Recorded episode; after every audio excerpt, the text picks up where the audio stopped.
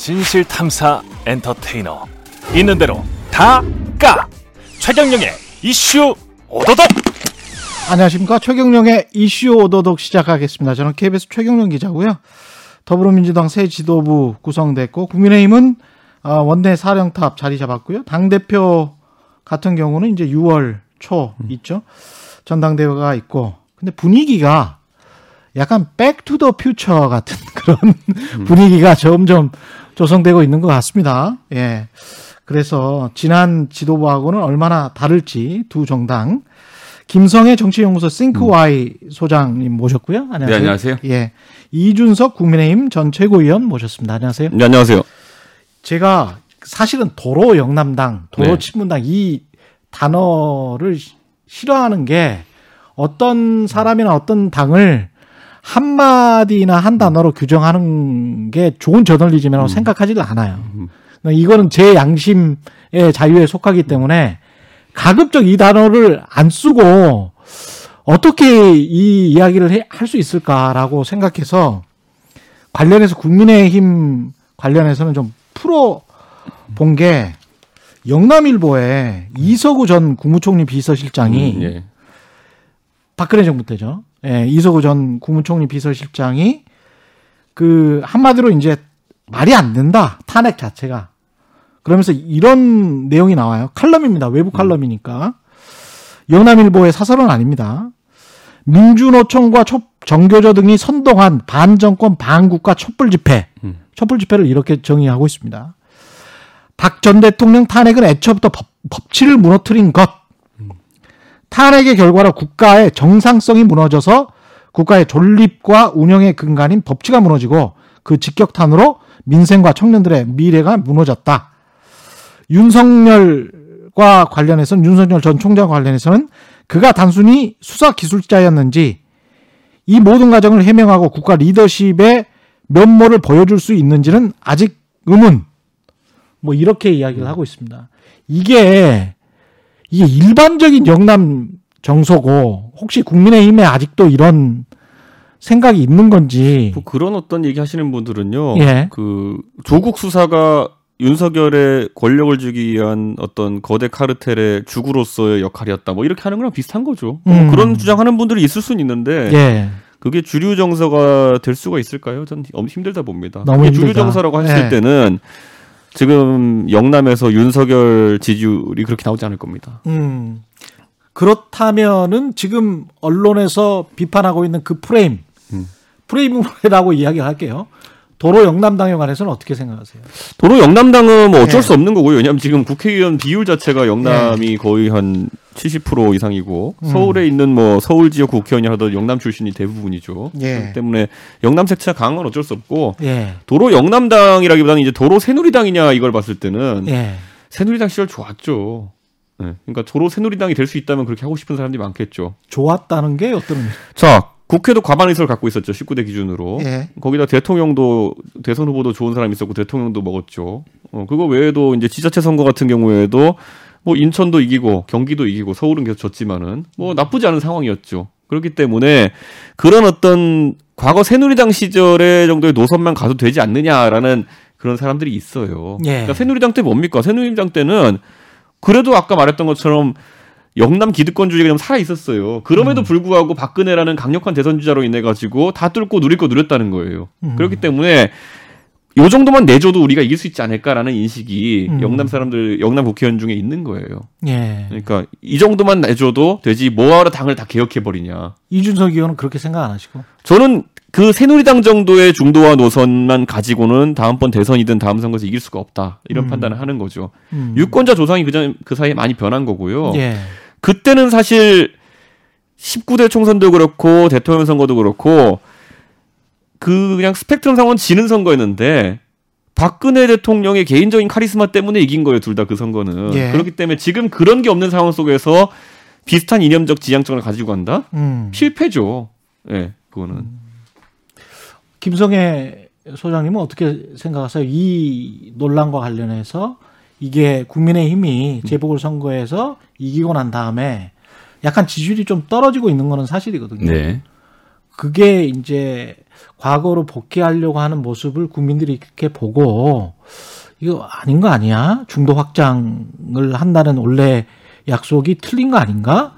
뭐 안 가고 있는 거 아닌가? 그렇게 지금 판단하고 있는 겁니까? 어떻게 보세요? 아직은 그렇게까지 판단하고 있지는 않다고 봅니다. 네. 왜냐하면 이제 뭐 김기현 원내대표 추- 어, 당선된 것도 얼마 안 됐고 원내 예. 지도부 꾸린 게 얼마 안 돼서 이 사실 자체가 영향을 미치지는 않았다고 생각하고요. 예. 선거란 행위는 심판이거든요. 예. 그러니까 이제 유권자들로서는 스트레스를 푸는 거예요. 음. 그러니까 민주당이 뭐 이런 거 잘못해서 저런 거 잘못해서 못 알아듣는데 딱이 지금 세게 때린 거 아닙니까? 예, 그렇죠. 유권자들 입장에서는 좀 미안해지죠. 음. 그러니까 내가 민주당 미워서 국민의힘 지지했던 사람들이 그냥 다시 중도로 돌아오고 있는 상황이고 음. 그래서 그냥 민주당에 대한 미안함도 좀 있고 이- 이런 감정의 흐름이었다고 보는데 예. 그 이후에 이제 본격적으로 영남당 행보를 한거 이제 김기현 의원이 본인이 만들고 있고 예. 이 흐름이 결국은 더 지지율을 떨어뜨리는 결과로 가게 될 거라고 봅니다. 지금 뭐 영남당 행보라는 거는 뭔가요, 구체적으로? 예를 들면 이제 추경호 원내 수석 부대표를 임명하는 걸 보면 이분 대구 분이죠. 예. 그리고 원내 대변인으로 두 명을 뽑았는데 한 사람은 법학 박사. 음. 예, 그리고 이분도 진주 출신이고 예. 또 다른 한 명은 비례대표지만 또 판사. 해서 본인 본인하고 코드가 다 맞는 거야. 그러니까 예. 여- 영남이거나 판사이거나 둘의 네. 범위를 벗어나는 지 않는 사람들을 위주로 해서 본인 지도부를 꾸렸고 원래 영남 원내대표가 되면서 나는 이 호남 이런 데를 중용하겠다고 말을 했지만 실질적으로 아무것도 보여주는 게 없는 상태라고 봐야 되겠죠. 김기현 의원은 영남이면서 이제 판사 출신이고. 예, 그렇죠. 그리고 이제 강민국 대변인은 경남 진주시 의원인데 이분 또 법학 박사 출신이고 예. 전주의 의원도 또 판사 출신이고 이분들이 원내대 이거 입을 맡았고 원내 수석 부대표는 추경호 의원이 맡았고 이렇게 되면 이것을 보고 누가 이게 영남당이 아니라고 생각할까요? 예. 어떻게 보십니까?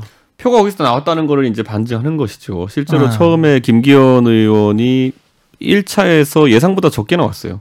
30표. 음. 그렇기 때문에 그 사- 알찬 30표가 어디서 나왔겠냐 했을 때는 그 코어 영남이었다는 거죠. 예. 물론 나중에 이제 그 김태흠 의원과 이제 결선 투표를 거치게 되면서 그때 아 김태흠 의원은 안 돼라고 하는 표들이 싹 수도권 표가 가서 붙어서 그런 거지 실제로 코어 영남 30표를 들고 있었다는 거죠. 예. 네, 그렇기 때문에 그에 대한 농공 행상을 이제 하고 있는 건데 애초에 그 지지층이 코어였기 때문에 음. 거기 나눠주면 나눠줄수록 코어가 이제 계속 이제 인사 명단에 들어가는 상황이 발생할 수밖에 없는 것이고 근데 코어에 그렇게 집중하다 보면 당초 이야기했던 중도 확장은 좀 멀어지는 거 아니에요?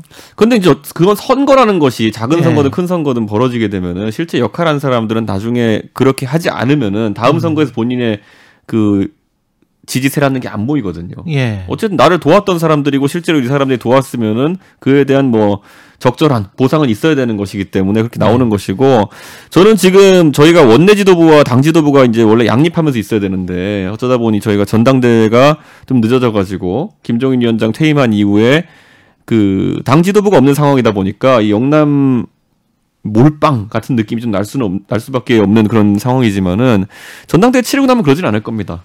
이걸 바로잡기 위한 당연히 반작용이 있을 것이고 음. 그거의 가장 큰 수혜자가 이준석이 아닐까 이렇게 얘기하는 분도 있습니다. 그러면 당 대표가 되시면 네. 네. 제가 믿어 드리는데 네. 지금 분위기가 이준석 전 최고가 당 대표가 된다기보다는 네.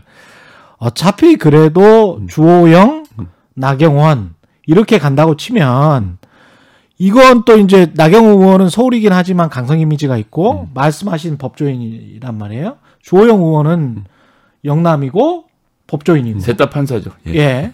이렇게 되면 법조당이거나 영남당이거나 이렇게 된단 말이죠.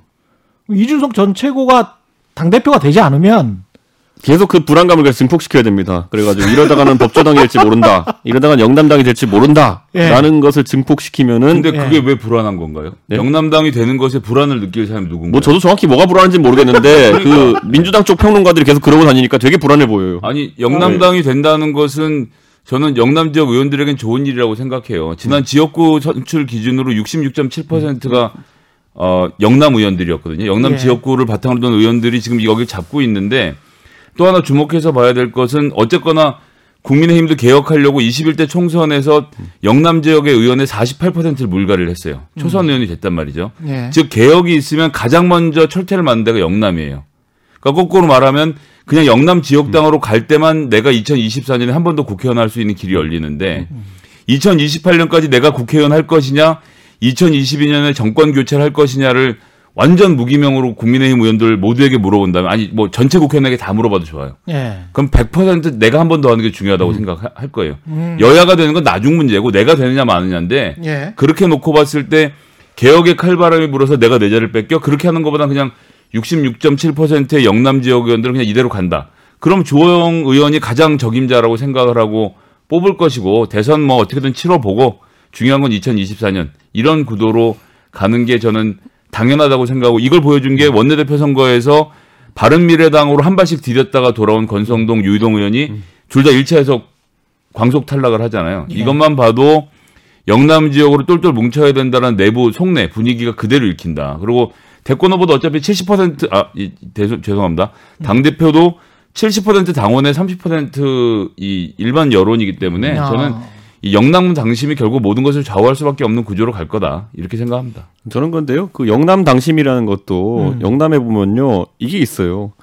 진짜 집권하는 게 중요하다고 생각하는 사람의 비율이 높아지고 있는 거예요. 문재인 정부 5년을 겪으면서 이 영남 지방은 뭐가 있냐면요. 음. 대통령이 어쨌든 TK 출신이 아니다라는 것에 대해서 되게 불편함을 느껴 하는 사람들이 있어요. 구조적으로. 예. 이게 좋고 나쁘고의 문제가 아니라 음. 계속 본인들이 대통령을 배출했던 지역이라 생각하기 때문에 대통령을 배출하는 것이 진짜 중요하다. 예. 이렇게 생각해서 이번에 아까 제가 언급한 여론조사들 아니 문재인 대통령 부산 아니었어요? 그리고 통상적 그러니까 어쨌든 민주당 정당은 우리 정당이 아니라 생각하는 아니다. 거죠. 그러니까 어쨌든 어. 통상적으로 예. 탄핵을 하는 데 있어 가지고 그리고 나중에 그 이후에 수사에 있어 가지고 윤석열 총장이 했던 역할 정도라 그러면은 음. 거꾸로 우리 당을 무너뜨린 사람이거든요. 그렇죠. 그렇기 때문에 그리고 보면. 그 동네에서 이제 신화적 존재인 박근혜 대통령을 감옥에 넣은 사람이거든요. 예. 그렇기 때문에 저 지지율이 절대 나올 수 없는 지지율입니다. 음. 대구 경북 지역에서 1도 네. 나오면 안 돼요 원래. 근데 지금 수익권을 달리고 있고 굉장히 높게 나오는 것은 딱 한 가지 의미입니다. 이기는 게 무조건이다. 그것도 대선을. 아까 말했듯이 이제 김성애 그 소장이 말씀하신 것처럼 총선에 대해서 뭐 의원들이 수싸움을 할 수는 있겠죠. 자기 머리 쓸 수는 있겠지만은 전당대회라는 건 결국 당원 투표. 저희 당은 그 대의원제가 없습니다. 예. 그렇기 때문에 대의원제가 있으면은 민주당처럼 있으면 그렇게 해서 의원들이 대의원들은 자기가 임명할 수 있으니까 사실상 그 사람들 을 통해서 한 30% 정도는 당심을 컨트롤할 수 있는 그런 길이 생기지만은 일반 당원 투표 아니면 표- 뭐 기관 당원 투표 해 보면요 거의 여론조사랑 다르게 안 나옵니다. 그렇기 어. 때문에 아마 이거는 다만 이제 이런 거죠. 예. 여론조사인데 전국 단위 조사가 아니라 영남 단위 조사 뭐 이런 느낌으로 약간 당원 비율이 반영되는 것이고 음. 그 사람들의 지금 머릿속에 들어있는 1번 과제는 대선을 이겨서 문재인을 쫓아낸다 이거밖에 없어요. 아 근데 저는 거기에 딱 동의가 안 되는 게 지난번에 오세훈 시장님이 왜 대통령님 만나고 나와서 사면 얘기를 굳이 자기가 브리핑에서 하지 않습니까? 예. 그 우리 저 박 시장님 먼저 했지만 사실 나도 사면 되기 바랬다라는 음. 이야기를 하는 게 이게 영남 당심에 호소하는 거거든요. 그러니까 음. 그게 뭐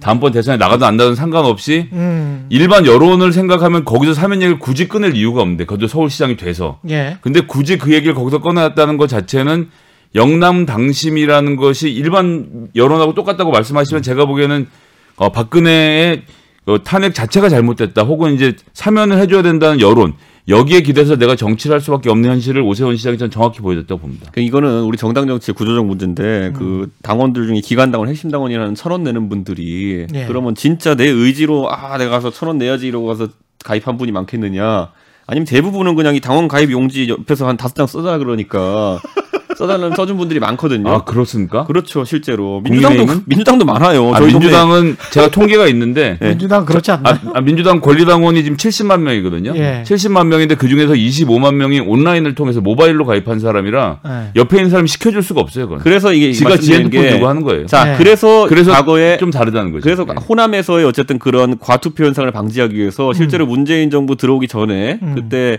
추미애 당대표 시절도 그렇고 굉장히 그 온라인 당원 가입 많이 시킨 거예요. 아. 저희도 지금 하고 있어요. 근데 예. 어쨌든 저희는 아직까지 그 수가 미진한 거고. 음.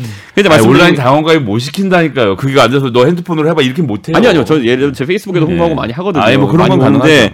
그런데 그 아까 말했던 지금 우리 당의 기반 당원들이라고 하는 거는 아까 말했듯이 구의원 나가고 싶은 사람이 100장 받아오고 이런 거예요. 그렇기 때문에 아까 제가 말했던 것처럼 영남 지역 여론조사와 거의 일치할 거다. 음. 그 아. 당심이라는 것이. 그러니까 영남 지역에 가서 대구에서 그냥 천 명한테 전화 돌려가지고 한 거랑 우리 당원들 돌려서 하는 거랑 큰 차이가 없습니다. 한마디 부연하면 태극기 부대가 선도하는 영남 여론이다. 이렇게 근데 태극기. 부대가 지금 아까 근데 그게 저는 아까 이제 황교안 대표 당선될 때 생각해 보면은 예. 그땐 이 사람들이 똑같아요 심리는 문재인을 이겨야지. 그런데 황교안으로도 이길 수 있어. 이것 때문에 거기에 몰린 거고요. 예. 지금은 어 우리 적장자는 아닌 것 같은데 그리고 우리 오히려 칼을 들이댔던 사람인 것 같은데 윤석열도 찍을 수 있어까지 그 배고픔이 넘어간 겁니다. 예. 굶다 보면은 진짜 별게 다 맛있어 보여요. 그러니까 저는 지금 윤석열 총장으로라도 당선되면 좋겠다라는 심리가 갈수록 올라가는 그런 상황이기 때문에 예. 좀 다를 거다 이번 전당대회는. 전당- 이기는 이기는 사람이 장땡. 전당대회는 그러면 김웅이 되든 이준석이 되든 주호영이 되든 나경원이 되든 사실은 영남권 민심은 별 상관 안 할까요? 누가 되든지 간에 대중적으로 네. 저 사람이 있었을 때 대선 이기기 좀 유리하겠다라고 하는 사람한테 몰표 갑니다. 제가 봤을 땐 이거. 아, 그럼 누가 될 것 같아요? 그거는 두고 보시죠. 아니 그 판세를 조금만 좀 이야기를 해주세요. 이준석 위원은 얼마나 유리하고 어. 나머지 사람들은 얼마나 룰에 상당히 영향을 받습니다. 그러니까 예. 룰에 따라서 제 의지도 지금 바뀌겠지만 70, 30이라고 말했잖아요. 지금 이제 선생님. 5대 5까지 바꾸자는 얘기 나오고 있는데 아. 더 극단적인 상황이 나올 수도 있는 것이고 예. 그건 왜 그렇게 얘기하냐면은 음. 그 사실 예측이 거의 불가능하고 예전에 그 서울시장 보궐선거 전에도 여러 예측이 있었지만은 그 안에서 결국 선거 과정 중에서 되게 많이 바뀌었잖아요. 그렇죠, 그렇죠. 전당대회도 거의 한 달 가까운 과정이기 때문에 예. 저는 뭐 재밌는 상황이 나올 거고 특히 음. 컷오프가 재밌을 겁니다. 컷오프가 재밌을 것이다. 그러니까 세네 명을 컷오프를 할 텐데 예. 문제는 영남 같은 경우 아까 말했듯이 절대적인 머릿수가 많아요. 음. 그래서 많은 분들이 나올 겁니다. 아. 주호영 대표 나오겠지만 조경태 의원도 있고 윤영석 의원도 오늘 출마 선언하신다 그러고 그렇죠. 그 네. 외에 지금 우리는 아무도 거론하지 않지만 자기는 꿈꾸는 분도 있습니다. 아, 조이준 의원도 나왔고. 예. 예. 야, 조진 의원도 있고요. 음. 그런데 그런 분들이 다 같이 몰려 나오면은 영남 후보 한 제 생각에 8명, 9명 됩니다. 아, 그렇게 되겠네. 그게 돈만 내면 예. 나갈 수 있는 거기 때문에 그러면은 그 안에서 전부 다 다 국회의원들이면은 예. 소지역주의가 작동해요. 예. 아무리 누가 하더라도 어 우리 동네 출신이네 이렇게 하면은 표를 가져가거든요. 음. 그래서 제가 봤을 때는 어, 어부지리 모델로 이준석이 될 것 같은 가능성이 높습니다. 예. 이 비슷한 프레임으로 지금 어, 접근되는 게 도로친문당 이야기예요. 민주당 음. 이야기는.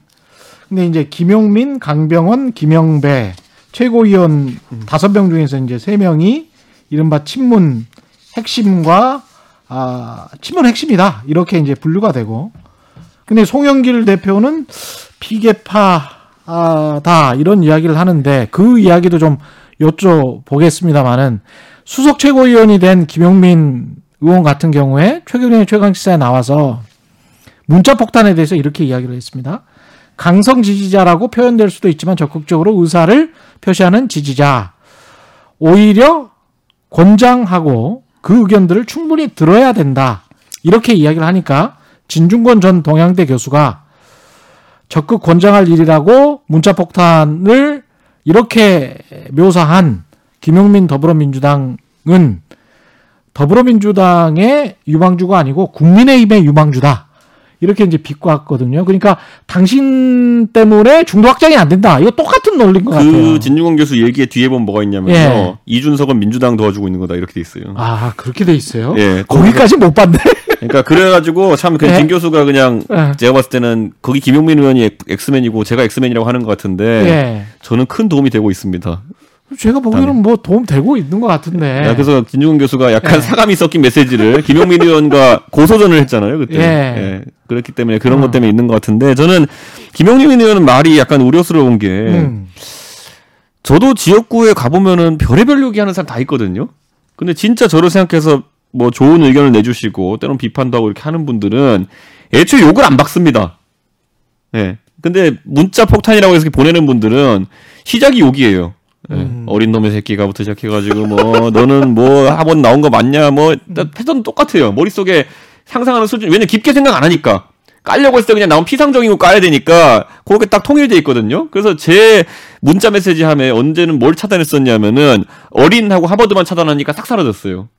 그러니까 그 사람들이 어떤 굉장히 다양한 의견을 제공하고 이런 것도 아니에요. 음. 그냥 누군가가 제 전화번호를 어디다 퍼뜨려 가지고 좌표 찍고 욕 박는 거거든요. 이거를 긍정적 의견이라 평가할 것 같으면은 김용민 의원님은 좀 그 사회과학을 공부하셔야 된다. 이게 어떻게 통계적으로 의미가 있는 얘기냐. 예. 예를 들어서 제가 지금 가가지고요. 음. 최 기자님 핸드폰 번호를 어디다가 까고 예, 예. 최 기자님의 발언을 약간만 왜곡해가지고 예. 여기다 욕 박아주세요 하면요. 예. 제가 한 500개는 꽂을 자신 있습니다. 그렇군요. 근데 그게 여론이 예. 아니잖아요, 그게. 예. 그러니까 그 그거에 근데 무슨 착한 대단한 사람이에요, 저는. 예? 예, 착한 사람이라고. 아 이거 착한 사람 이 사람 없어요. 욕박하면 끝이에요. 그냥 거기서 그걸, 그냥 예. 잡혀 그걸 찍고. 여론이라고 생각할 정도로 예. 저기 어, 정신없는 민주당 의원들은 전 없다고 생각하고요. 아니 근데 김용민 의원 네. 같은 경우는 권장할 사안이다라고 이야기를 그러니까 이제 하는데 권, 권장은 뭐 통신사 실제로- 받- 권장해? 실제로 받아보면 예. 실제로 뭐 카톡도 오고 오지 않습니까? 오면 예. 그 중에서 자기가 생각하는 내용을 적어서 보내는 사람도 굉장히 많이 있어요. 음. 그러니까 이제 그 무조건 무, 무, 무 적정 욕만 하는 게 아니고 대표적인 사례가 뭐 언제 있었냐면 박영선 의원이 청문회 할때 음. 그 최순실 청문회 할 때 앞에 우리 저 김기춘 실장이 앉아 있을 때였어요. 예. 김기춘 실장이 나 최순실 모른다 이렇게 얘기를 했는데 사실 알고 보면 한나라당 그 대선 경선할 때 이명박 박근혜가 다투는 과정에 김기춘이 앉아 있던 그 영상이 있거든요. 예. 존재하는데 박영선 의원한테 문자 폭탄 보내려고 번호 따놨던 어떤 사람이 그걸 보고 박영선 의원한테 카톡을 보냅니다. 음. 뭐 이러, 이러저러해서 이런 영상인데 이걸 확인해 보라고 보내서 박영선 의원이 그 카톡을 그러니까 차단하지 않고 받아서 그걸 보고 그 내용을 공개를 해서 김기춘 의원을 그 자리에서 제압 김기춘 비서실장을 그 자리에서 제압을 하거든요. 그래서 실제로 보내는 사람들이 생각처럼 이렇게 막, 막 욕만 하는 것, 뭐, 이준석 최고님 뭐 그런 경험을 갖고 계시다면 뭐 굉장히 유감이지만 어쨌건 그렇지 않다는 게 하나 있고 더 중요한 건 뭐냐면 지금 민주당에도 어느 정도 마찬가지인데요. 이렇게 열성적으로 이야기하는 사람들이 문자를 보내거나 아니면 청와대 청원 게시판에서 글을 써서 10만 명을 넘기거나 이거 말고는 에너지를 분출할 수 있는 통로가 없는 문제가 있어요. 당원 게시판이라고 하는 것은 소수에 점령되어 있고 이 권리당원들이나 그 자당의 지지자들이 자기들의 목소리를 구체적으로 낼 수 있는 공간 혹시 혹은 이 목소리를 들을 수 있는 시스템이 준비가 안 돼 있는 것이 정당의 문제라고 생각해서 아니 그 문자 문자 폭탄 자꾸 얘기하는데 그 문자 폭탄 어떻게 하자는 건지 예를 들어서 문자를 세 번 이상 보낸 당원들은 징계를 하자는 거지 뭐 별다른 대책은 사실 없거든요. 그래서 이 논의는 문자 폭탄이 옳으냐 그르냐로 물어보는 게 아니고 그러면 그러한 당원들의 욕구를 그 요구를 어떻게 해소해 줄 것이냐로 언론이 질문을 바꿔서 해야 된다고 생각하고요. 예를 들면 주관식으로 권리당원들에게 이 무엇인가 의제에 대해서 물어보고 그 답변들을 정리해서 발표하는 형태. 예. 그러니까 열린민주당 같은 경우 지난 경 지난 총선에서 주요 공약들을 발표하고 이 중에서 당원들이 어떤 공약을 중요하게 생각하는지를 전부 다 물어봐서 그 답변을 얻고 또는 당신들이 생각하는 공약에 대해서 물어보고 그 공약을 받아서 정리해서 당의 정책으로 정리를 한 바가 있거든요. 음. 이런 식으로 의사소통의 통로를 만들면 그런 쪽으로 긍정적인 에너지들이 몰리게 되어 있습니다. 단지 문자가 맞냐 틀리느냐로 논쟁하는 자체가 저는 좀 문제가 좀 있다고 봅니다. 저는 이제 뭐로 규정하느냐에 따라 가지고 문화가 바뀔 수 있다 이렇게 보거든요. 예. 동네 가 보면요 원래 그냥 담벼락이에요. 음. 누가 하나 쓰레기 버리기 시작하면 아 여기가 쓰레기 부장이라고 해가지고 우르르 막 쓰레기 쌓아놔요. 그렇죠, 그렇죠. 럼 진짜 쓰레기장이 돼요. 네. 그러니까 결국에 문자 폭탄이라는 거를 뭐로 규정하느냐인데 음. 제가 봤을 땐 쓰레기장이에요. 그냥 보면은 저도 받아봤지만은 음. 그 쓰레기장을 규정하면 되는 거예요. 여기다 쓰레기 버리지 마세요. 그렇게 하면 되는 건데 이게 무슨 뭐 민주주의의 소통의 방식이고 이렇게 이렇게 하면요. 음. 그때 아 진짜 쓰레기장 맞네 하면 쓰레기를 버린다니까요. 그러니까 저는 그럼 만약에 정책을 정책 제안은 절대 문자로 못 합니다. 그럼 엄청 길어요 보통 보면은 네. 그런 것들이 있다 그러면은 다른 경로를 열어주면 되는 것이고 저 같은 경우만 해도 제 페이스북에 무수히 많은 사람이 드나듭니다. 팔로워가 10만 명이 넘어요. 예. 근데 거기선 나름의 질서가 유지되고 있고 굉장히 저도 의견을 자주 청취합니다. 그 안에서. 그게 뭐, 뭐 숫자로 평가하는 게 아니라 글을 길게 딱 써가지고 조- 조리 있게 말하는 분들은 저도 관심 갖고 읽거든요. 그리고 본인 프로필 들어가 보면은 본인도 어떤 이력을 가진 분인지 대충 알 수 있고 이분이 진지하게 이런 민원을 제기하고 법안을 냈다는 아, 정책을 제안했다는 거를 제가 알 수 있잖아요. 네. 그게 아니라 제가 생판 보는 010의 모시기가 오면은 그 욕부터 받고 욕 받는 건 물론 옵션이지만은 이 사람에 대한 신뢰도 첫 번째로 제가 가질 수 없는 것이고 두 번째로는 보통 의미 있는 제안이라 할 정도로 긴 걸 보내지 못합니다. 자료 같은 것도 충실하지 못하고 그렇기 때문에 저는 충분히 다른 경로로 활용할 수 있음에도 여기가 쓰레기장입니다를 인정해줬기 때문에 다 쓰레기 버리고 가는 겁니다. 저는 조금 다른 게 이제 제가 정치연구소 싱크아이 소장을 하고 있는데 네. 정치연구소 싱크아이가 제 카톡 아이디를 공개하고 음. 어, 저를 카톡으로 친구로 해주세요 해서 패널을 모집을 했어요. 예. 그래서 12,000명의 사람들이 자기가 자발적으로 친구를 맺고 의사를 개진할 수 있는 통로를 열어놨고 뭐 아. 모병제에 대해서 어떻게 생각하냐 출산율 저에 대해서 어떻게 생각하느냐 물어보고 그 답변들을 듣고 하면 그 사람들 이제 제가 뭐 잘못하고 이럴 때는 욕도 하지만 평소에는 굉장히 진지한 정책적 제안들을 주거든요. 음. 그렇게 저는 충분히 의사소통할 수 있는 구조를 만들 수 있다는 점에서 이 적극적으로 활동하는 당원들의 의사를 묻는 구조를 만드는 건 굉장히 중요한 일이라고 생각합니다. 저는 그래서 그 정도 아까 김성현 소장이 말씀하신 음. 것처럼 김성현 소장에 대해 가지고 믿고 정치연구소 싱크 Y에 등록을 하고 이 정도의 과정 거치는 것만으로 상당한 스크린이 되는 거거든요. 예. 지금 근데 문자 폭탄이 동작하는 방식은요 네. 이런 거예요. 조홍천이가 이런 말을 했습니다. 다 음. 같이 혼내줍시다. 여기 전화번호 여기 있습니다. 한번 한 통씩 보내주세요. 이거밖에 없어요. 그 안에 실제로 대다수는 조홍천이라는 사람이 어떤 상황 속에서 이런 발언인지도 모르고요. 음. 제안하고 싶은 생각도 없어요. 어 대통령 깠어 너 아웃 이거예요. 그걸 무슨 긍정적인 의사소통이라고 합니까? 음. 실제로 그렇습니까? 폭탄은 그런 거예요. 그러니까 아니 제가- 소장님 소장님이 봤을 제가 때 문자 예. 금지하자고 한 게 아니라 폭탄 어. 금지라는 거예요. 폭탄 예, 금지. 문, 문자 폭탄은 그런 식으로 보내는 경우들이 많이 있죠. 아 그래요? 예. 아, 그거는 좀 문제인 것 같은데 제가 이 논란을 보면서 지켜보면서 느꼈던 건 뭐냐면 이게 문자 폭탄의 이 프레임에는 이제 이른바 보수 신문들이 만들려고 하는 프레임은 아마도 이제 아까 영남당이라고 주장 계속 이제 언론이 부르는 그 프레임하고 비슷한 것 같은데 어떤 강경한 이미지, 강성의 이미지, 예. 그거를 이제 더 씌워서 애들은 애들이라고 표현해서 좀 죄송합니다만 이 민주당은 이런 이 문자 폭탄을 보내는 사람들에 의해서 좌우되는 정당. 그래서 굉장히 강경한 강경한 정당, 강성의 정당. 그렇기 때문에 중도 확장을 못하는 정당. 이런 이야기를 하고 싶은 거 아닌가 싶어요. 좌우되는데 송영길이 어떻게 당 대표가 되나요?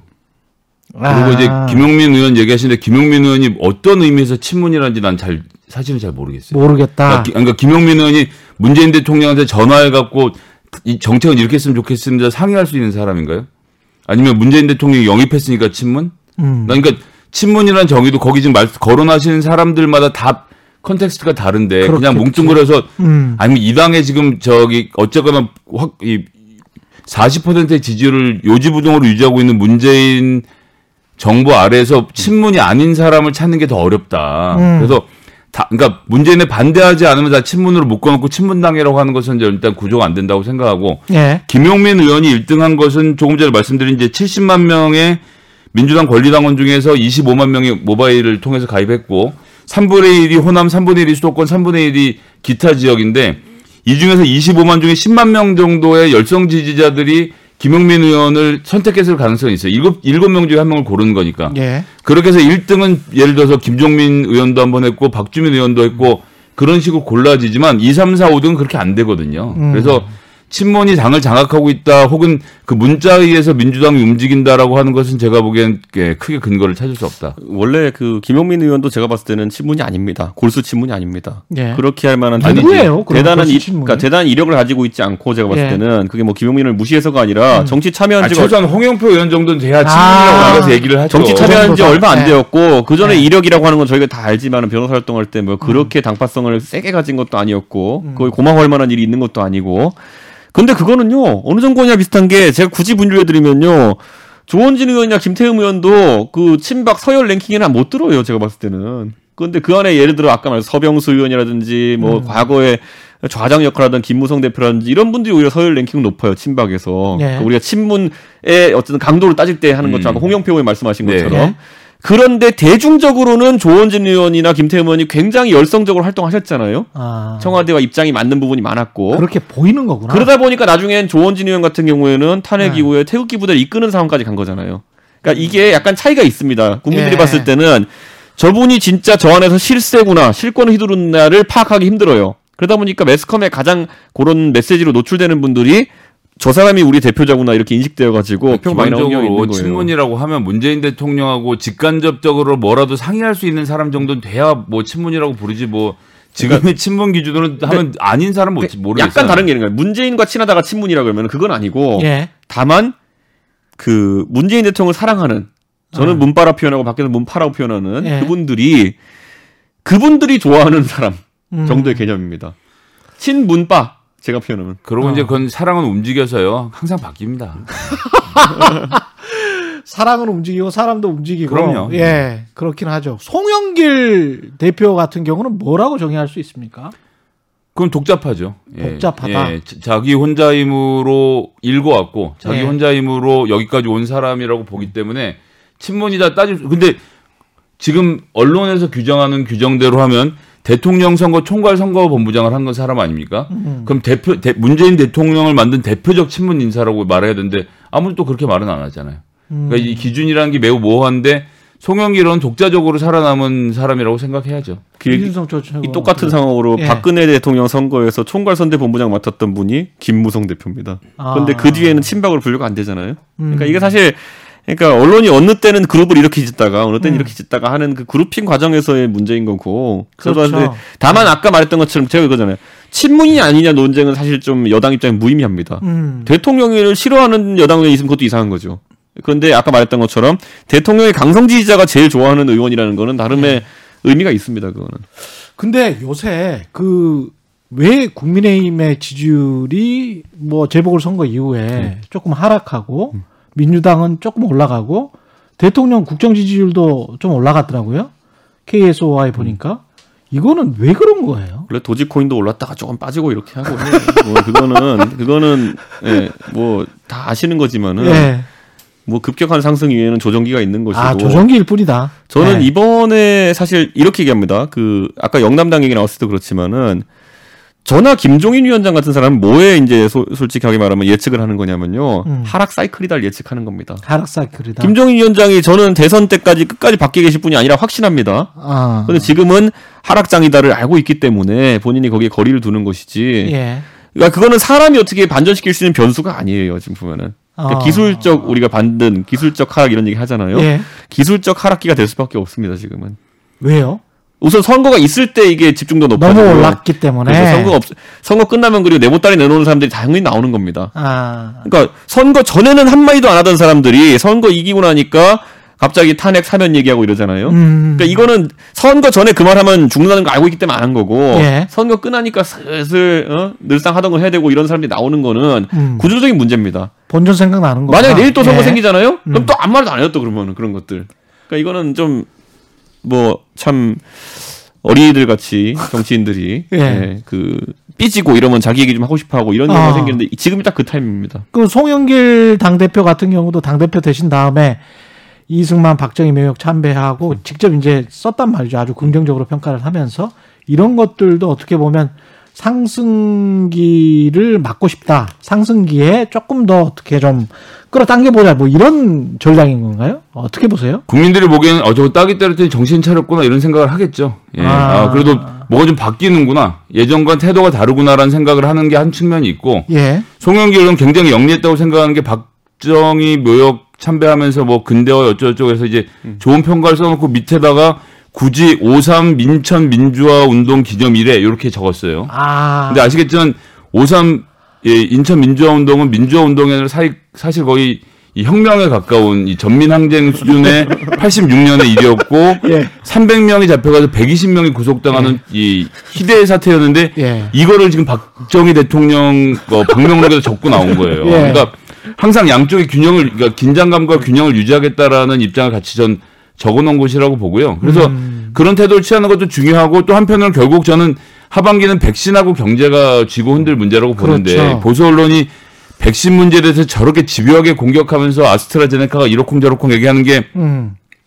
지금 미국 화이자 맞고 화이자 백신을 맞은 다음에 사망하신 분 보고된 것만 3,800건이 넘습니다. 제가 한번 오프닝에서 이야기했어요. 예, 예. 그, 이 3,800명 사망건에 대해서 다루지 않는데 우리나라 이제 집요하게 다루는 것은 음. 하반기에 백신을 망쳐지는 것 외엔 방법이 없다고 보는 거고 문재인 예. 대통령 지지율이 다시 치고 올라가는 것은 경제 지금 지표 좋게 나오죠. 음. 그리고 백신 지금 300만 무사히 맞췄고 상반기에 1,300만만 맞추겠다는데 이거 맞추고 나면 국민의힘이 이제 공격할 거리가 없어지거든요. 예. 이런 상황이 돼서 하반기에는 지금과는 또 완전히 다른 정치적 지형에서 부딪히게 될 거라고 봅니다. 그런 상황이면 민생을 챙기고 나가는 게 당연히 맞죠. 어떻게 보세요? 지금 말씀하시는 대로 되면은 민주당 같은 경우는 굉장히 유리한 고지를 점하게 되는데. 뭐 저희는 복잡하게 생각할 거 없고요. 예. 저희도 나름 과학적 모델로 분석을 하고 있는데요. 예. 음, 저희 당의 통계청장이 계십니다. 아, 그렇죠. 그렇죠. 유경준 의원이 통계청장 출신인데 저희가 또 분석한 결과 예. 하반기에 예. 그 재산세 고지서 나오면 끝난다. 아, 재산세 고지서 나오면 네, 끝난다. 끝난다. 그렇기 때문에 재산세 네. 고지서 자 보시면 압니다. 이제 예. 서울에 집 한 채 가진 사람들 음. 또는 뭐 경기도 때 집 한 채 가진 사람들이 음. 자기한테 세금 고지서가 2, 300만 원씩 오른 재산세 고지서가 나온다. 예. 그러면 그거는 다른 어떤 이야기로 커버가 불가능합니다. 어. 도대체 제가 어떤 세금 백신 부동산에서 부동산 얘기 일부러 안 했는데 딱 꺼내서 하시네요. 예. 그러니까 저는 조세 조세 문제 같은 경우에는 음. 그러다 보니까 민주당에서 처음에 뭐 선거 끝나고 나가 자기들끼리 분석해 가지고 음. 20대 남성 잡겠다고 뭐 병역 문제 좀 얘기하고 예. 그 다음에 또 한 게 얘기한 게 뭐냐면은 종부세 이야기했죠. 종부세나 예. 부동산세 재산세 기준 상향이라든지. 이런 거 예. 얘기한 거잖아요. 그래서 저희는 또 빗장을 거는 겁니다. 아. 자, 세금, 부동산 세금을 낮추는 방법은 두 가지가 있어요. 세율을 낮추든지 공시지가를 낮추든지 됩니다. 음. 근데 저희가 오세훈 시장은 또 그걸 아니까 뭐 했습니까? 공시지가 낮추자라는 제안을 오세훈이 먼저 했어요. 음. 그거는 이 정치의 약간 그 무림 세계에서 음. 알박기들을 다 하고 있는 겁니다. 이거는. 아. 예를 들어 민주당에서 그러면 병역 문제에 대해 가지고 예. 우후죽 순격으로 이렇게 나온 거는 음. 그럼 그 사람들이 진지하게 뭐 고민해서 나온 거겠어요? 아 이게 아젠다가 될 거니까 먼저 박아놓자. 음. 라는 거거든요. 가덕도 신공항 때 어땠어요? 둘 다 서로 박으려고 난리 쳤잖아요. 그 알박기 하려고. 그렇죠. 저는 예. 지금 근데 이 부동산 난리 친 건 아니고 민주당이 끌고 가니까 어쩔 수 없이 국민의힘이 대구 경북 거리고 쫓아온 거죠. 저랑 하태경 의원은 그것 때문에 거의 막 싸울 뻔했어요. 왜냐면 음. 막 부산시장이 막 밀어 들- 들이미니까 그거를. 음, 음. 그런데 저는 솔직히 그런 측면에서 지금 민주당은 아무리 뭐 백신이 뭐니 얘기해도 저희는 오히려 전장은 백신이 아니라 보고 있습니다. 예. 백신은 어차피 야당이 컨트롤할 수 있는 부분도 아니고 음. 다만 부동산 관련해 가지고는 민주당이 굉장히 큰 곤욕을 치를 거다 세금 때문에. 근데 6월 재산세 나오기 전에 그래서 뭐 홍영표 아 홍익표 의원 같은 경우는 그런 이야기 하거든요. 그 전에 한번 세율을 조정을 해야 되는 거 아닌가. 그래서 그런 거구만요. 그런 그러니까. 그럼에도 불구하고 일단 종부세는 건드리지 않는 쪽으로 지금 일단 거의 그렇죠. 정, 정하고 있는 상태고요. 뭐 네. 그리고 서울이 이제 기, 준을 놓고 보면 절반은 집이 있고 절반은 집이 없잖아요. 음. 이런 문제도 고려해야 되고 종부세 부과 대상이 전국 인구 기준으로 3.4%고 서울 인구 기준으로 한 16% 정도 된다고 보는데 그렇죠.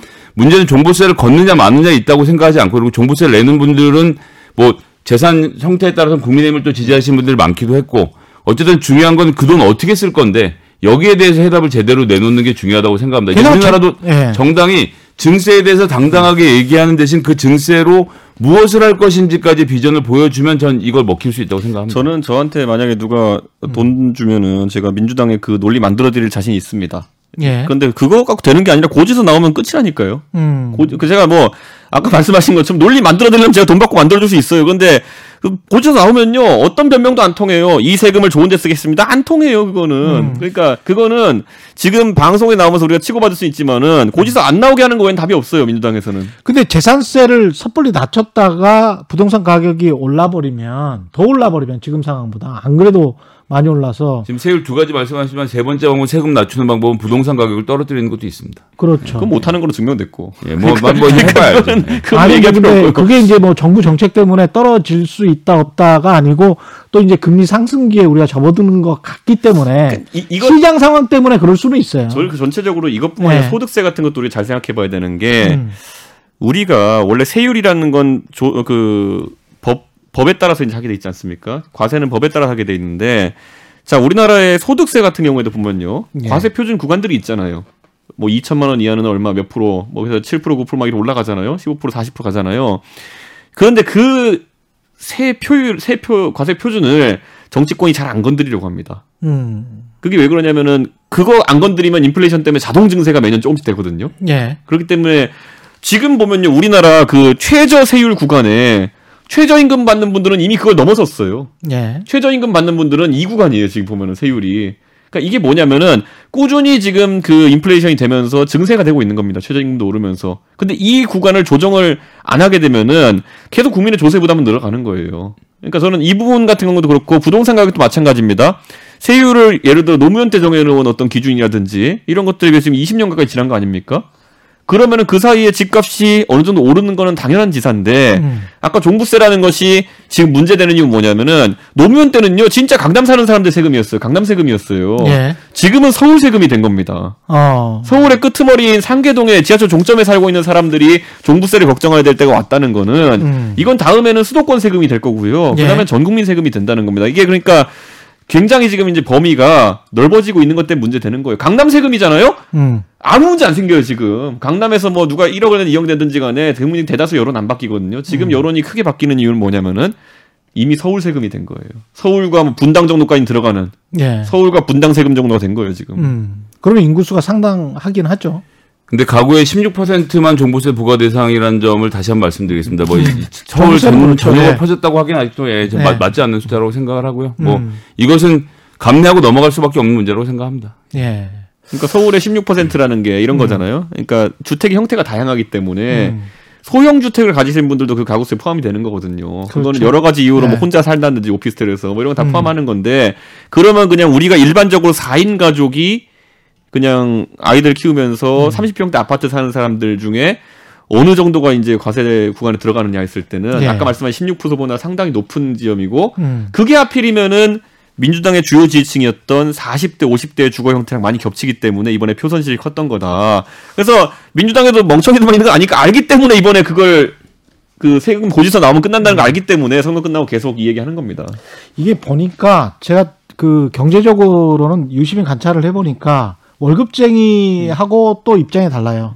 유자산자, 유주택자 월급쟁이하고 자영업 중에서 유자산자 같은 경우에 건보료랄지 직원들 월급 주는 거랄지 직원이 없다고 하- 할지라도 혼자서 한다고 하면 여러 가지 지금 4대 보험 관련해서도 그렇고 이게 확 오르기는 하더라고요. 그렇죠. 그래서 그 사람들 같은 경우는 그게 이제 몇백만이 되기 때문에 그 사람들의 세금 종합적으로 특히 이제 국민보험까지 포함하면은 연 뭐 수백만 원 단위로 올라버리기 때문에 그게 그 사람들은 굉장히 좀 굉장히 짜증이 난다고 하더라고요. 그러니까 저는 네. 논리는 계속 이제 만들 수 있는데 음. 고지서는 무조건 막아야 될 거다. 그거는. 음. 네.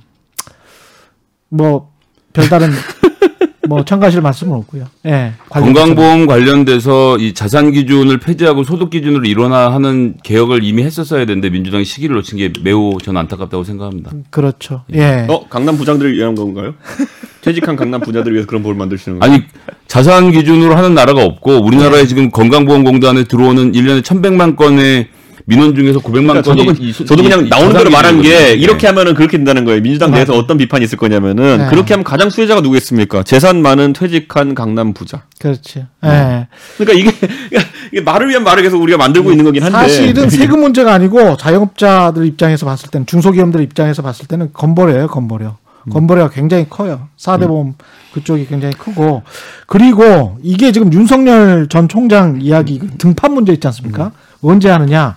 제가 이런 이야기도 들었는데 정경심 교수 재판 관련해서 재판이 그 1심 재판의 결과와 거의 비슷하게 나올 때까지 그걸 보고 있는 거 아니냐 그런 관측도 나오던데 그거는 약간 아닌가? 정동설인데 정동설입니까? 정경심 교수 측 입장에서 정경심 교수 입장에서 지구가 돈다라고 할 때 그런 얘기 나오는 거. 아니 왜 김우겸 의원 같은 경우에 네. 이게 지금 PC 두 대를 증거 목록으로 제출을 했지 않습니까 검찰이? 전 몰라요. 예, 근데 관련해서 그랬는데 네. 이게 검찰의 증거가 꼭 그 맞는 것 같지가 않다. 재판 과정을 보니까 지금 항소심 재판이 네. 그런 이야기가 지금 나오고 있고 그런 것 때문에 물론 이제 재판 결과가 끝나봐야 알겠죠. 근데 이제 그런 것들을 다 면밀히 보고 있는 거 아닌가? 결국 이제 초점은 윤석열의 등판 시기입니다. 근데 저 왜, 왜 항소심에서 이 얘기가 나오는지 우리가 살펴볼 필요는 조금 있는데요. 예. 검찰이 변호인단에게 포렌식 증거를 안 넘겨줬어요. 음. 안 넘겨놓고 안 넘겨주고 버티면서 1심을 해버리는 바람에 변호인 측은 그 PC가 어떻게 됐는지도 모른 채 1심 재판을 그냥 이 뜬 눈으로 지켜봤어야 됐고 예. 뒤통수를 맞았는데 해놓고 보니까 나중에 이제 이쪽에서 하드를 받아서 보니까 검찰이 IP 기록 중에서 이것이 정경심 교수 자택에 있었다는 기록들 리스트를 쭉 제출을 하고 중간에 한 1년 정도 공란이 있는데 이 공란 때 범죄를 2013년에 저질렀다라는 것이 검찰의 주장이었거든요. 예. 근데 알고 봤더니 이 비어있던 공란인 2013년에 다른 IP 주소가 존재한다는 것을 이번에 변호인이 찾아냈어요. 맞아요. 그러니까 예. 검사는 검사는 재판을 맡아서 공판을 진행하고 기소를 담당한 사람이지 너는 나쁜 놈이니까 죽어야 되라고 이 사적 제재를 할 수 있는 사람이 아니거든요. 그러니까 음. 피고에게 유리한 증거이든 원고에게 유리한 증거이든 모든 것을 공개하고 재판을 할 의무가 있는데 일단 이 의무를 저버렸다는 점에서 증거를 인멸했다. 예. 이게 첫 번째 문제라고 보고요. PC 같은 경우도 제가 여기서 길게 드린 말씀은 아니지만 짧게 음. 줄여서 하면 새벽에 PC를 사용한 걸로 봐선 집에서 썼을 수밖에 없다라는 정황 증거로 디밀어 놓은 음. 예, 그, 그 시간이 웹 접속 시간이 아니라 사실 알고 봤더니 내가 KBS의 사이트에 들어가면 KBS 로고가 박혀 있지 않습니까? 그 로고를 업로드한 시간을 그걸 검찰 측이 증거로 제출을 했더라고요. 음. 웹 서버 웹서 web modified라고 해서 이제 어려운 단어들이 막 나오니까 판사들이 모르고 넘어갈 거라고 생각하고 정경심 교수가 접속한 시간이 그 뒤쪽 열에 있었음에도 불구하고 정경심 교수가 들여다본 파일의 업로드 시간을 배치를 해서 새벽에 정경심 교수가 집중적으로 사용한 걸로 봐선 이게 집에서 쓴 거다라는 증거로 제출했다는 점에서 이거는 판사를 기망한 거죠. 이렇듯 아. 기본적인 증거 체계가 무너지고 있는 점에 대해서 김의겸 의원도 지적을 한 것이고요. 예. 여기에 대해서는 좀 언론이 관심을 가지고 음. 예, fact check를 좀 해줄 필요가 있지 않느냐. 이, 이거 라고 저, 생각을 합니다. 저 왜 제가 이거 관심 별로 없냐면 되게 예전에 많이 들었던 얘기 어디냐면요. 예. 이거 5년째 4년째 분 있는 분들 있거든요. 음. 그 태블릿은 최순실의 태블릿이냐? 음. 이거 갖고 변희 대표 이런 분들은 책도 내신 걸로 알고 있고 굉장히 또 보면은 그럴듯한 시나리오가 많이 나와요. 그런 이야기를 들어보면은 그리고 제가 봐도 뭐 그냥 뭐 저는 탄핵에 대해서 전혀 부정하는 생각이 없지만은 예. 뭐 그렇게 맞춰 나가면은 그렇게 이해할 수밖에 없겠다라는 정황들도 있어요. 예. 그러니까 저는 근데 그래서 이거는 제가 드리는 말씀이 언론사가 검증을 할 문제다. 이걸 뭐 개인의 주장으로 남겨놓고 그러니까- 할 문제가 아니라 보고요. 음, 음. 확인을 해보시면 되지 않겠나. 그러니까 하면 되고요. 제가 봤을 땐 1심 판사가 그렇게까지 이제 뭐 몰랐던 게 있었다. 이렇다면 항소심 판사가 잘하겠죠? 예. 1심 판사가 멍청하진 않았을 테고 제 생각에는 아니 검찰이 안 주니까 증거를. 그리고 네. 제가 말씀드렸지만 증거를 인멸한 것이 그냥 현실적으로 드러났기 때문에 이 부분에 대해서는 판단을 받아봐요. 저는 뭐 이런 얘기 나오는 거 좋습니다. 그렇기 때문에 그냥 계속 나오는 오히려 예, 예, 계속 좋습니다. 이런 얘기 계속 나오는 거는. 예. 관련해서 이제 제가 연관해서 여쭤본 거는 사실은 윤석열 전 총장의 등판 시기 예. 때문에 여쭤본 건데 저는 뭐가 변수가 될까요? 자, 제가 이제 보는 음. 거는 어떤 업자가 붙었느냐예요. 저희가 이제 업계 용어로 이제 업자라고 할 수밖에 없는. 예. 그게 그 뭐- 업자에 김종인 전 위원장도 들어갑니까? 아, 훌륭한 업자죠. 예. 이 업자라고 하는 건 뭐냐면 예. 큰 틀에서 용병과 비슷한 것이거든요. 예. 예, 결국에는 어떤 정치 세력에 있어가지고 음. 아주 잘 싸우는 분 또는 아주 잘 능력이 좋은 분으로 대우받으면서 음. 이렇게 하는 보통 정치 원로들이 이런 역할을 하는 경우가 많은데 김종인 위원장은 사실 지금까지 킹메이커라는 게 사실 그 업자 중에 최고봉인 거거든요. 예. 근데 그걸 잘하셨기 때문에 지금 그 위치에 있는 거고 반대로 이제 보면은 예전에 안철수 대표가 굉장히 쌩쌩했을 때 대선주에 쌩쌩했을 때 거기에 붙었던 업자라고 표현할 만한 분들은 소위 말하는 호남 원로 정치인들이었거든요. 음. 그분들이 들어 그러니까 그분들이 안철수 대표랑 일하자면 과거에 안철수 대표는 김종인, 윤여준 같은 다른 분들과도 일하려는 시도를 했었었죠. 예. 근데 그게 안 되고 본인이 고른 업자가 이제 사실 그 호남 원로들이거든요. 음. 근데 그분들이 뭘 했습니까? 가장 먼저 부산 사람 안철수를 데려다 놓고 예? 바꿔가지고 저기가 이제 빈 땅이 있으니까 먹자 그래가지고 여수의 사위, 호남의 사위로 만들어가지고 호남 기반 정치를 하게 만듭니다. 예. 근데 안철수 대표 나중에 그래서 그거에 적응 못 해가지고 또 나오잖아요. 그래서 슬금슬금 이제 바른미래당 만들고 그 다음에 이제 지금의 국민의당을 만들고 이제 다시 이제 저희 당과 합당하려고 하는 거 아니겠습니까? 음. 그러니까 큰 가르마부터 잘못한 거예요. 아. 부산 사람이 여수 출신 와이프를 내세워가지고 안 하면 차라리 모르겠는데 지역색이 강한 호남을 먹겠다고 호남의 사위론을 폈을 때부터 첫 단추부터 잘 먹겠다. 저는 안철수 대표는 오히려 이재명 지사 같이 수도권에 소구력이 있는 정치인이 되거나 그러네. 아니면은 예. 자신의 고향인 부산을 기반으로 하거나 왜냐하면 음. 새누리당이라는 건요 그 당시에 TK 영남당 중에 TK당이었기 때문에 문재인 대통령께서 노무현 대통령께서 과거에 PK에서 상당한 표를 얻었던 것처럼 본인이 PK 기반의 정치를 한다 했어도 충분히 기회가 있었어요. 근데 거기서 제가 호남 정치하는 게 나쁘다는 게 아니라 예. 굉장히 그 논리 전개가 부자연스럽다는 거죠. 근데 그 아까 말했던 그 업자라고 제가 칭하는 분들은 예. 안철수라는 사람을 꼬시려면 그 길밖에 없어요. 어. 이 사람은 호남의 정치인이 돼야 돼요. 예.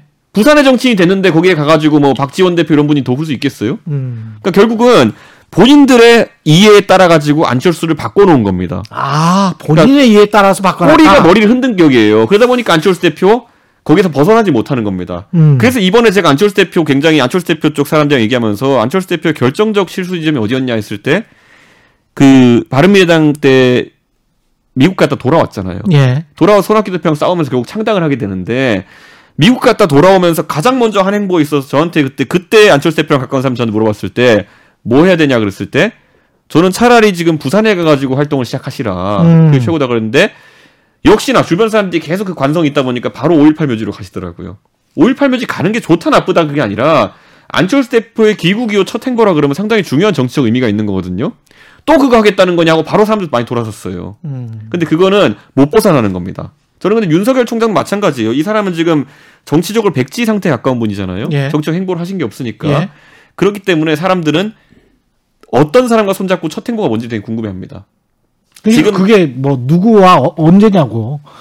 저는 그래서 이번에 5월에 만약에 예. 예. 또다시 5.18 묘지 방문으로 정치 일정을 시작한다 뭐 이런 게 나오잖아요. 예. 똑같은 업자가 붙은 겁니다. 안철수랑. 그 업자라 하면 개인이 개인도 아니고요. 네. 세력입니다. 그거는 똑같은 업자들이 붙은 겁니다. 만약에 그렇게 한다면 그렇게 했을 때 음. 무슨 그 상황들이 나오냐면요. 음. 또그 그 사전 정치 작업이 있죠. 그러니까 음. 뭐냐면 분명히 또 지금도 이제 슬슬 그런 게 나오는 것 같던데 저는 그 여론조사 기관들이 편향됐다는 게 아니라 윤석열이 호남에서 정세균과 이낙연을 이겼다. 음. 이런 기사 계속 뽑아낼 겁니다 아마. 음. 예. 그 그런 거 그럼 어떻게 해야 돼요? 윤 전 총장 입장에서는 그런 사람들과 손을 끊어야죠. 아 그런 사람들과 손을 끊고 왜냐면요. 예. 그 김종인 위원장 만나보신 분들은 알겠지만은 음. 이분은 까다롭게 그지 없어요. 음. 선생님 제가 대통령을 하고 싶습니다. 그러면은 거의 한 90% 확률로 먼저 나가는 답변은 뭐냐면은 당신 같은 사람이 무슨 대통령이야예요. 오. 예. 당신은 국회의원이 한 번 하고 오소 이런 거예요 보면은 예. 실제로 그래요. 음. 그에 반해서 다른 업자들 같은 경우에는 딱 요거죠 이제 그 영업 멘트지. 음 당신은 괜찮아. 어 당신은 괜찮고 다 좋고 다 좋은데 음. 딱 요거 하나가 부족해. 그건 우리가 채워줄 수. 이게 업자들 멘트거든요 이게 정확히. 아. 예. 그거 할 거예요 이제 가가지고 당신은 다 좋아. 당신은 다 좋고 막막 어? 국민들 지지도 다 좋은데 지역 기반이 없어. 예. 어. 그럼 우리가 그걸 만들어 줄게. 음. 그게 업자들 멘트예요. 지금 뭐 그 행간을 읽어보면 여러 세력이나 여러 그 과거의 정치인들이 윤석열 전 총장에게 뭔가 오퍼를 하고 있나 보네요. 이거요 저기 지금 김종인 비대위원장 같은 예. 경우는 어 다른 모 인사랑 음. 소위 말하는 멘토급 인사랑 같이 해갖고 내가 당신의 멘토가 되어주겠소라고 제안을 이미 한 것으로 알고 있고요. 예. 그 아버지를 통해서 윤석열 예. 총장의 아버지를 통해서 제안을 했는데 음. 거절당한 걸로 알고 있고 거절당했어요? 예, 거절당하고 나서 화가 나서 금태섭도 만나고 막 여기저기 돌아다니면서 내가 잘할 수 있는데라고 지금 멘트를 날리고 있는 상황으로 그렇게 보고 있고요. 그럼? 실제로 아까 예. 말씀드린 업자 말씀하셨지만 호남 업자들도 이게 자가 발전인 거지. 예. 실제로 윤- 윤석열 쪽에 조금이라도 눈치를 주거나 눈빛을 준 적이 전혀 없다. 어. 그냥 자기들이 여기서 열심히 밭을 갈고 나면 윤석열 나리께서 우리를 쳐다봐 주시겠어라는 생각으로 지금 밭을 갈고 있는 사람들이기 때문에 글로 붙을 확률도 낮고 음. 그럼 지금 현재 누가 업자가 붙어 있느냐? 네. 저는 업자는 없다고 봅니다. 업자는 없다고 취재가 됐는데 네. 그럼 누가 붙어 있느냐 하면 지금 붙어 있는 사람들은 2017년 이 탄핵 정국에서 음. 탄핵 정국에서 가장 정치적 판단을 많이 해야 했던 것이 검찰이거든요. 예. 이 탄핵 수사 해도 되나, 되나 말아야 되나부터 시작해서 여러 가지 판단을 하는데 그럼 결국 뭘 보고 했느냐? 이 당시에 검사들이 뭐 검사를 칭송하자는 건 아니지만 이 검사들이 국민의 여론과 정계의 흐름, 그, 결국 국민의 촛불과 함께 수사를 통해서 탄핵의 무대를 넘어서서 박근혜 대통령 살아있는 권력을 이 처단이라 말거 말고 더 좋은 표현이 있을 것 같은데 잘 기억이 안 나네. 하여튼 이 살아있는 권력을 무너뜨리는 예. 역사적 경험을 했던 검사 집단이 있어요. 음. 이 집단이 지금 현재로서는 그 어느 집단보다도 날이, 날이 벼려진 상태인 거죠. 예. 그래서 윤석열이 실제로 상의하고 있는 것은 음. 검사 출신의 변호사들과 검사들을 중심으로 해서 지금은 나갈 타이밍을 찾고 있는 거고 거기에 플러스 법조 출입 기자들과의 네트워크. 예. 그래서 필요할 때마다 기사를 하나씩 잊어먹지 않도록 던져주는데 지난 보궐선거 기간을 쭉 보면서 저는 꽤 자제력이 높다. 그러니까 음. 윤석열 본인도 그렇지만 그 참모 그룹이 자제를 잘 시키고 있다라고 판단을 했고요. 예. 그러니까 이건 기존의 정- 여의도 문법으로 하고 있는 것이 아니라 검찰의 문법으로 하고 있는 거로 봐서 음. 이후에 이, 이 검찰 세력에서 한 번 더 외연 확대를 누구랑 어떻게 할 것인지가 결국은 승부를 가리게 될 것이라고 보고 예. 거기에 대해서 몸이 다른 유- 김종인 어, 비대위원장이 예를 들면 원희룡을 만나서 세달 안에 승부 안 내면 즉 세 달 안에 날 영입하지 않으면 너에게 미래는 없다 이런 얘기들을 막 지금 던지면서 여러 그룹에서 지금 구애를 하고 있는 상황이 그런- 아닌가 저는 그렇게 보고 있습니다. 그거예요. 그러니까 지금 업자가 가져야 될 필수 덕목은 무엇이냐면요. 예. 진짜 제3지대론을 할 것 같으면은 20개짜리 당 만들어줄 수 있다가 업자의 최고 능력이에요 지금은. 예. 그러니까 교섭단체를 만들어줄 수 있다가 업자의 능력이거든요. 음. 근데 그 교섭단체 만드는 아, 뭐 그걸 김은 검사님이 할 수 있을까요, 근데? 그래서 그 능력은 업자가 못 되는 거야. 근데 근데 그 20개 정도를 만든다는 것은 여러 네. 모델이 있지만은 안철수가 해본 안철수밖에 못 해봤어요. 그거는. 근데 그건 선거가 있어야 되는 건데 예. 어쨌든 선거 전에도 탈당을 시켰잖아요. 그 업자들이 음. 탈당을 시켜가지고 국민의당을 만들고 선거했더니만 또 교섭단체 된 거잖아요. 저는 지금 국민 그 민주당에서 탈당시킬 수 있는 업자들이 가장 가치가 높은 업자 될 것이다.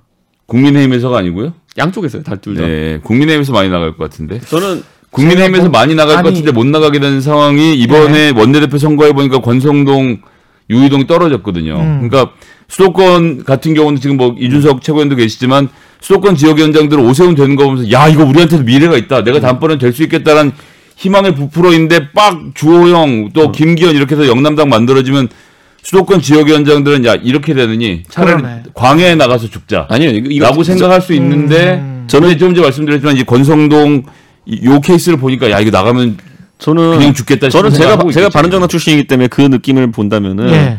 반기문이 우물쭈물하면서 거기서 나가 있던 사람들 완전 세된 걸 경험했기 때문에 예. 윤석열 같은 모델에 움직일 사람 거의 없습니다. 거꾸로. 아니 그러니까 김문 검사가 등장을 해야 본드가 딱 붙는 거죠. 아니 어쨌든. 근데 그러고 그 다음에 이제 거꾸로 이제 민주당 사람들은 오히려 그 이번에는 180이라는 덩어리가 되면요. 음. 그 안에 5만 사람 다 있는 겁니다. 180명 정도 되면은. 오히려 저희는 100개밖에 없고 그 중에 비례 빼면 80개밖에 없는 거고 60개가 영남이거든요. 그럼 오히려 나가고 싶은 동료는 더 있을지 모르겠는데 나갈 게 없어요 지금. 가진 게 음. 없어가지고. 근데 민주당은 가진 게 많다 보니까 180 안에 들어보면요. 제가 이름을 거론하면 죄송하지만 은 조홍천 예. 박용진도 있고 다 있거든요 보면은 그러니까 아, 아니 박용진 의원은 당 무너지기 전에 안 나갈 전 네, 한안 나간다고 박용진. 본인이 이야기를 당 했어요. 무너지면 나간다는 얘기잖아요. 그러니까 예전에 예. 그 정동영 예. 정동영 후보가 대선 후보가 되겠다고 아니 생각했을 때 심상정 의원이 윤석열 칭찬했다고 같은 진보당 출신의 박용진까지 그렇게 할 거라고 저는 예, 좀, 저는 좀, 그 다- 좀 그게- 너무 나가셨다. 저는 박용진이 나간다는 얘기가 아니라 음. 정계 개편이 있을 수 있어요 민주당에서. 음. 그러니까 그게 개별 탈당을 얘기하는 건 전 절대 아니고요. 음. 다만 윤석 바람 아닙니까? 바람. 아니요, 윤, 그러니까 예전에 정동영이 그랬잖아요. 결국에는 노, 노무현 정부가 내력으로 가, 기 시작하니까 음. 결국 한 업자들이 주축이 돼가지고 그 당시에 대통합 민주신당 만드는 거 아닙니까? 예. 대통합 민주신당에 누가 있었죠? 김종인 위원장 있었죠. 근데 그렇게 해서 엄청나게 깨졌는데 정권 다 내주고 그랬는데 그거 또 할까? 원래 인간은 예. 같은 실수를 반복합니다. 그럴까요? 네. 인터넷에 유명한 짤방이 있어요. 아, 좀 계속 이야기를 계속 듣고 싶은데 저는 약간 그런 생각이 들어요. 김성현 소장님 말씀 듣다가 네. 법조인 그러니까 검사 출신 법조인 그다음에 어 특정 신문 세력 출신의 어떤 기자들이 지금 모여 있는 것 같은데 정치인들과 약간 거리를 둔다면 기업인이 갈 수도 있겠구나. 기업 어, 기, 아 윤석열 업자로 예 같이 왜냐하면 음. 그러면 한 방에 다 해결되잖아요. 그때 그 돈 문제. 예, 이준석 전 최고가 이야기했던 한 200억 정도의 돈 문제 랄지 여러 가지가 해결이 되고, 근데 그 기업인이라는 게 예. 그러니까 그 정치에다 200억씩 끌어댈 수 있는 기업인들은 예. 진짜 성공한 기업가 이런 게 아니라요. 예. 정치로 이득 많이 볼 수 있는 기업가들이 그런 걸 많이 해요. 아니 근데 제가 말씀드린 이제 기업인이라는 게 네. 어, 떤 쪽인지는 아실 것 같고요. 네. 예, 같이 이제 술 드셨던 분들도 계실 수 있을 것 같고, 뭐 이렇기 때문에 그럴 가능성은 없습니까? 같이 술 드셨던 분이 그때 관상도 같이 보셨다고 그러던데. 저는 그 세력보다는 수도권에 있는 국민의힘이 얼마나 붙어주느냐가 결국 윤석열의 승부를 예. 가를 거라고 보고요. 민주당은 예. 지금 그런 바람을 가지시는데 제가 그래도 오늘 지금 이 전국 지표조사 결과를 다시 찾아봤는데 예. 보니까 오늘 국정 지지도가 38% 찍었어요. 이게 그래도 응답률이 30%가 넘는 거랑 꽤나 정확한 조사거든요. 예. 그러니까 반등의 모멘텀을 확실히 보여주고 있는 상태라서 문재인 대통령이 40% 지, 지키고 있는데 어떤 미친 민주당 의원이 이걸 탈당하고 나가서 윤석열한테 충성을 합니까? 저는 이건 뭐, 그러니까 윤석열한테 충, 충성하고 싶은 속마음이 있는지 없는지 모르겠고 정치는 세력과 지지율로 하는 거라서 지금 이런 상태에서는 어렵다. 예. 고지선방이면 됩니다. 예, 뭐 그거 보죠. 예. 계속. 재산세 고지산방이면 됩니다. 예. 예. 홍준표 의원님은 복당해서 뭐 이렇게 좀 기회를 한 번 더 드려야 되는 거 아니에요? 좀 저는 자유롭게 해도 된다라고 이제 예. 제가 말씀드리고 있는데요. 예. 제 말이 의미가 있는 상황은 아니니까요. 홍준표 대표님께서 저의 당선을 위해서 얼마나 뛰느냐에 따라서 아 다르지 네. 않을까요? 대표가 되면 네. 예 자유롭게 복당할 수 있다. 뭐 영남당으로 흘러가는 데 있어서 안철수, 홍준표 이런 분들이 대권 주자가 돼야 예. 예, 개혁을 하지 않은 상태로 무난하게 질 거거든요. 그러니까 국민의힘 입장에서는 그 두 분이 가장 그 좋은 대선 후보다. 예. 아니 내 재산 날아가 내 재산 10만 원 날아가는 게 국가에서 100억 잃는 것보다 훨씬 더 중요한 것이 이 사람의 심리거든요. 그런데 거기다 재산세를 때리냐고요. 예, 뭐 필요한 건 해야죠. 예.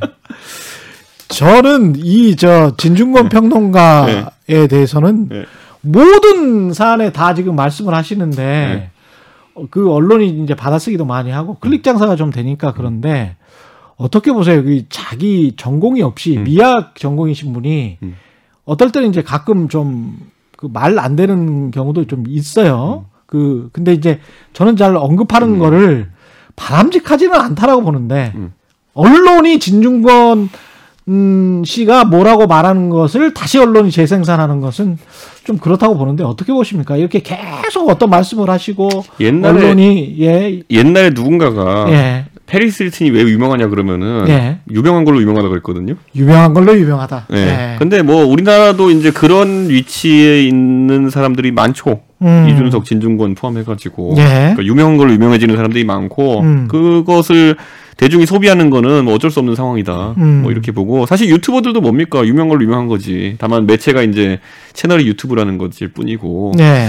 저는 진 교수가 지금까지는 공동 정선을 저희 당과 펼 이유가 많았기 때문에 좀 이런 발언을 자제해 왔었고 앞으로는 본인이 공동 정선을 펼치기 좀 어렵다고 판단하는 것이 아닐까. 예. 본인이 이제 조국 장관이랑 어 각을 세우고 음. 동양대 문제 이런 것 때문에 음. 그 이후에 이제 선거에서도 어쩔 수 없이 그것의 연장선상에서 치러지는 선거였기 때문에 그렇게 어, 적극적으로 활동했다 보고 앞으로는 다만 좀 활동 영역이 넓진 않을 것이다 저는 이렇게 봅니다. 예. 예. 왜냐하면 이게 농객이라는 것도 어떤 덩어리가 받쳐줘야지만이 계속 가는 것인데 음. 특히 정치적 메시지 같은 경우에는 그런데 덩어리가 예를 들어 없거든요 지금 제가 봤을 때는 386의 문제를 해결하겠다고 386이 설치는 것처럼 세상에 꼴 보기 싫은 게 없는데 예. 그럼 딱 그 정형을 보여주고 있다는 점을 하나 지적을 하고 싶고요. 예. 한달 좀 넘었던 것 같은데 법치주의가 무너졌기 때문에 윤석열이 대통령을 해야 된다라는 그 어떤 어, 선언을 예. 예, 중앙일보의 두 면을 털어서 perspective라고 본인 이제 매- 매주 예. 연재하는 게 있는데 그걸 통해서 아주 구애를 세게 했어요. 그러니까 예. 문재인 대통령을 돕고 싶었으나 이 소위 말하는 문바들이 나를 외면했고 음. 그것으로 받은 상처 이번에 환갑 넘기 전에 한 번은 꼭 대통령의 참모가 되고 싶다라는 꿈을 키우는 것 같고요. 그래서 음. 국민의힘과 함께하기보다는 윤석열 대통령 만들기를 위해서 이것이 사회 정의를 구현하는 것이고 우리나라의 법과 질서를 바로잡는 행위로 그 이론적 배경을 제- 어, 제공하는 네. 그런 책사가 되고 싶은 꿈을 드러낸 이상 열심히 하시기 바라겠습니다. 열심히 하란 이야기야. 열심히 해야 예, 꼴이 우스워지니까. 예. 뭐 근데 사실 이러나 저러나 결국 결론은 그런 과정을 통해서 강연이 많이 들어오거든요. 예, 야. 수입이 보장이 되기 때문에 예. 뭐 윤석열이 대통령이 되, 되면 좋고 예. 안 돼도 그만이고 뭐 그렇겠죠. 정말 싫어하시는구나. 예, 그만하도록 하겠습니다. 김성애 정치연구소 싱크와이 소장이셨고요. 이준석 국민의힘 전 최고위원이었습니다. 고맙습니다. 네, 감사합니다. 감사합니다. 저희는 이슈 오도독 단단한 껍질에 쌓여있는 궁금한 이슈를 들고 다음 시간에 다시 돌아오겠습니다. 고맙습니다.